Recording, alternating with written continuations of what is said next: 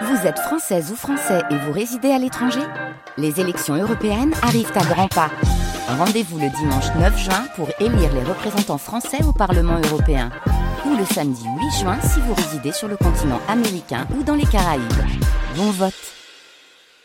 deux mille vingt-quatre, bonne fête Apolline, sept heures trente, une poignée de secondes, un ciel nuageux nous dit Météo-France, couvert même ce matin, ça va se dégager progressivement, le soleil sera assez présent du Gers à l'Ariège, attention, le vent souffle ce matin, des rafales à cinquante-cinq kilomètres heure, dans le Saint-Gaudinois, un gros vent d'ouest, il fait dix à Toulouse, seize au plus chaud de cette journée de vendredi, vos messages météo sur la page Facebook de France Bleu Occitanie.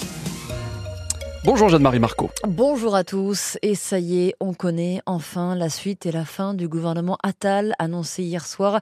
Et Toulouse est, est dignement représentée puisqu'en plus de la Lauragaise Dominique Faure qui conserve son ministère des collectivités et de la ruralité et qui sera d'ailleurs notre invitée dans, dans dix minutes, l'ex-toulousaine Nicole Belloubet est nommée ministre de l'Éducation nationale à la place de la très contestée Amélie Oudéa-Castéra qui garde quand même les sports. Clémence Filleda, Nicole Belloubet qui a soixante-huit ans, a un parcours, on peut le dire, très toulousain. Oui, elle a d'abord été rectrice de notre académie entre deux mille et deux mille cinq, avant de démissionner en dénonçant les suppressions de postes d'alors. Prof de droit à Sciences Po Toulouse, elle a voulu conduire la liste P S en deux mille sept pour la mairie de la Ville-Rose, mais c'est finalement Pierre Cohen qui le fera et qui la nomme première adjointe chargée de la culture. Elle quitte son fauteuil pour devenir vice-présidente au conseil régional de Midi-Pyrénées en deux mille dix avec Martin Malvy. Trois ans plus tard, elle est désignée par Jean-Pierre Bel, alors sénateur ariégeois et président de la Chambre qui lui demande de venir siéger au Conseil constitutionnel.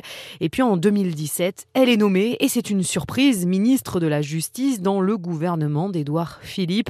Elle s'en va trois ans plus tard sous les critiques pour n'avoir pas su dialoguer avec les avocats, alors en grève, et pour avoir accepté de rogner le budget de son ministère. Alors saura-t-elle, Clémence, dialoguer avec les enseignants ? C'est la question qu'on a posée à l'enseignant Pierre Prioré, qui est secrétaire général du S N E S F S U en Haute-Garonne. C'est pas parce qu'on l'a connue comme rectrice qu'on est assuré de ce qu'elle va faire. Elle a des défis importants sur les questions euh, relatives à la mise en place du choc des savoirs. Est-ce qu'elle aura une marge politique ou est-ce qu'elle se contentera de mettre en œuvre la politique éducative du président de la République sans, sans avoir la possibilité d'amender quoi que ce soit ? euh, On va très très vite savoir euh, ce qu'elle fait. Euh, Et sous quel signe elle place son ministère. Et vous qui nous écoutez, qui nous regardez sur France trois en ce moment, vous en pensez quoi de ce nouveau gouvernement ? Qu'est-ce que vous attendez de lui ? Appelez-nous pour participer au quart d'heure toulousain au zéro cinq trente-quatre quarante-trois trente et un trente et un. On sera avec Dominique Faure qui vient donc d'être reconduite au, au gouvernement. Vous avez le casting complet sur francebleu point f r. Le député Horizon Frédéric Valtou est nommé ministre délégué à la santé et le député Renaissance Guillaume Casparian est nommé ministre délégué en charge du logement. Un incendie est en cours à, à Toulouse, quartier de la Rennerie, place Sandré à Bâle.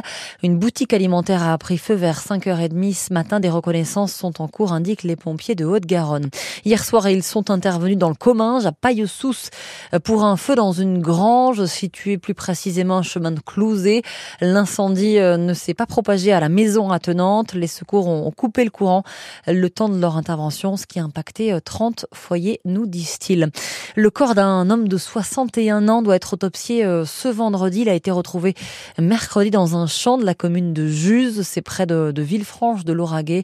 Le parquet de Toulouse précise que la piste criminelle est privilégiée, mais il refuse d'en dire plus pour l'instant.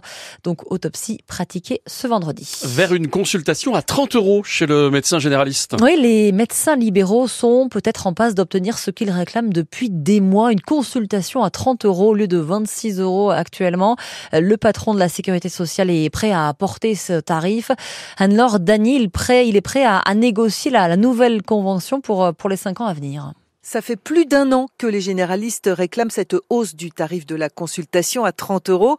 Alors évidemment, la présidente de M G France, leader chez les généralistes, est plutôt satisfaite. Qui nous satisfait en partie puisque c'était notre demande de base pour tout simplement contrebalancer l'inflation. Par contre, cette majoration ne sera pas applicable tout de suite et en une fois.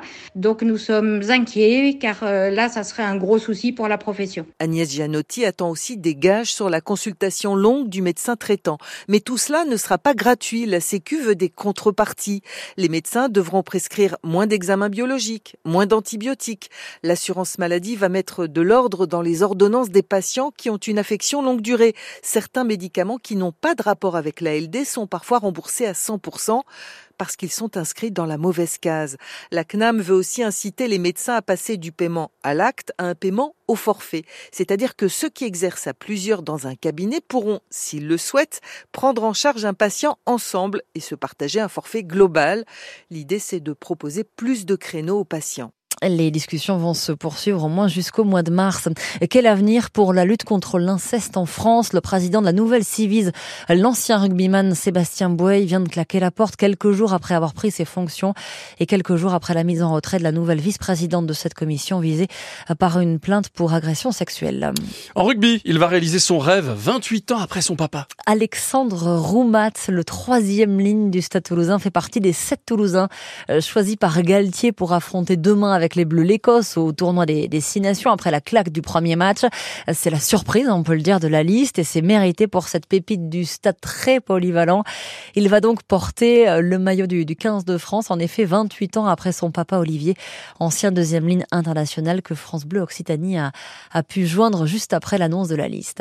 Ouais, je risque d'avoir un peu d'émotion, oui, c'est possible. Je serai à Murrayfield, donc euh, je viens avec sa maman, on monte voir le match, et s'il fait sa première sélection, ben, je pourrais dire que j'y étais. Parce que moi, la première que j'ai fait, c'était en Nouvelle-Zélande contre les All Blacks, à l'Eden Park d'Auckland, et mes parents n'étaient pas là, parce que c'était très très loin. Là, je suis à, allez, à deux heures d'avion, donc euh, je monte à Murrayfield. J'espère que c'est le début d'une aventure. À lui, à, à montrer qu'il est capable de jouer à ce niveau-là, hein. Donc euh, c'est son histoire, hein. Moi, moi, les gens m'appellent, mais bon, je suis pas pour grand-chose, hein. Lui, il a travaillé pour y arriver, et je, je peux vous dire que les efforts qu'il a fait depuis qu'il joue en top quatorze et depuis qu'il est au Stade Toulousain, il a le résultat de son travail. Ça sera un moment important, je pense, en espérant que, que ça se passe bien. Et ce sera évidemment à suivre dès quinze heures demain, ce Écosse-France sur France Bleu Occitanie, avec également les habituels Baye Mouvaka, Ramos Cross, Marchand et Aldeguerri pour ce match. Alors, la météo... C'est pas foufou. Bah non. Non, et non. Demain. Et c'est pas non, foufou non plus. Dimanche. C'est pas foufou. Qu'est-ce qui se passe ? Lundi, c'est pas foufou non plus. D'accord. Ouais. Moi, je vois des soleils à partir de mercredi prochain. C'est un peu ça. Voilà. Mmh, bon. Mmh, mmh, mmh. On était dans, dans l'anticyclone. Là, on est plutôt dans, un, dans une, une dépression qui est en train d'arriver. Météo-France nous annonce ce ciel nuageux, couvert ce matin, ça vous l'avez remarqué. Ça devrait se dégager progressivement. Le soleil devrait être présent du Gers à l'Ariège. Vent d'ouest assez fort hein, ce matin. On a des rafales annoncées à cinquante-cinq kilomètres heure au moins dans le Saint-Gaudinois. Il fait dix à Toulouse. seize degrés au plus chaud de cette journée de vendredi. Euh, seize à Saint-Gaudin. Aussi, vous le voyez sur cette carte que vous propose Olivier. Si vous nous suivez sur France trois Occitanie, seize à Toulouse, seize à Auch ou bien encore à Albi. Un petit coucou à vous qui nous écoutez, qui nous regardez un petit peu partout dans toute la région. Pour demain et dimanche, alternance de nuages, d'éclaircies, quelques précipitations là aussi et la neige à partir de neuf cents mètres. Ça, c'est une bonne nouvelle, la neige. Vas-y, tombe, tombe. Pas plus de dix degrés pour les maxi. Francine nous a laissé un petit coucou sur la page Facebook de France Bleu Occitanie. Bonjour l'équipe. Bonjour Francine. Le quartier des Isards à Toulouse se réveille sous la pluie. Petit vent, neuf degrés, sortez, parapluie et capuche. Bon vendredi. Euh, Francine est une fidèle auditrice. Elle nous fait des bisous. On prend les bisous. On prend aussi le trafic qui est plutôt pas trop trop mal ce matin sur le périph' toulousain. Il y a moins de monde que d'habitude. C'est vendredi, ça a posé sa journée. Résultat, il y a moins de monde. Ça arrange tout le monde. Et puis, dans vos transports en commun, notez un gros retard. Le train en provenance de Carmaux, destination Matabieu. Il devait arriver à Matabieu à huit heures vingt. Il accuse un retard de trente à quarante minutes. Là, c'est pas rien. France Bleu Occitanie, c'est ta radio réveil. Je te tutoie, ami auditeur. On est potes. Dis donc. Le ouais. six neuf France Bleu Occitanie. Massard. Je te tutoie parce que je sais, ami auditeur, que tu as envie de retrouver Sébastien Bretenoux. Eh bien, on le retrouvera, Sébastien. Petite vadrouille tout à l'heure, huit heures moins cinq. Où est-il ? Que fait-il ? Je ne sais pas. Plein d'audace. Aux, aux dernières nouvelles, voilà. Il me dit, on va passer un bon moment. C'était son S M S. Il nous surprend toujours. Je ne peux pas tout vous montrer. Euh... Ah, il va nous surprendre, c'est obligé. huit heures moins le quart, quart d'heure toulousain. On vous l'a dit, le casting complet du nouveau gouvernement est sur francebleu point fr. Il y a plein de nouveaux noms. On ne sait pas qui est qui, qui est où. Vous allez sur francebleu point F R, vous saurez tout. Vous en pensez quoi d'ailleurs de ce nouveau gouvernement? Qu'est-ce que vous attendez de lui? Est-ce que ça va changer beaucoup de choses? Oui, non, ne se prononce pas. Prononcez-vous. On attend vos avis. Zéro cinq, trente-quatre, quarante-trois, trente et un, trente et un. Vous appelez Fanny dès maintenant. On recueille vos appels, vos témoignages tout à l'heure, quart d'heure toulousain à huit heures moins le quart. Et puis huit heures moins vingt, chaque matin, on dit adieu, on parle occitan. Adieu le Guillaume.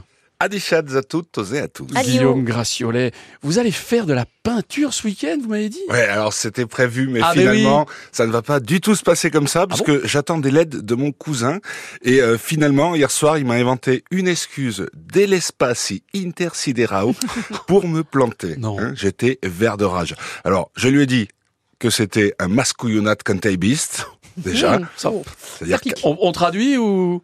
Oh bah, oh, couillon oh, oh, de la lune. C'est quelqu'un qui tu, tu, tu m'as couillonné quand tu m'as vu. Ça veut dire en occitan c'est quelqu'un sur qui on ne peut pas compter. Hein, voilà. Et j'ai rajouté que la cuneis plat la terre des pipes. Qu'il connaît bien la terre de pipe. La terre de pipe, je vois pas du tout le rapport vieux. Ah mais si, mais enfin bon, c'est sûr, c'est une très vieille expression de ah terroir. Oui, trop vieille. Oui, peut-être. Alors, quelqu'un qui connaît la terre des pipes, c'est un fujlobre, une péressus, hein, un paresseux. Ah, feignasse. Voilà. Feignasse, cousin. Alors, j'avoue que cette terre des pipes, elle est un peu mystérieuse, même le dictionnaire précise. Lourd rapport entre las duos realitats espace brigo ebiden. Le rapport entre les deux réalités n'est pas très évident. Vous voyez, c'est les mystères de la langue occitane. Oui. Bref, tout ça pour vous dire que le cousin m'a embuffat, enfumascat, enculérat. Je, je suis de colère. Mais quelle excuse il a inventée pour vous contrarier à ce point? Alors, je vous lis le message. Oui.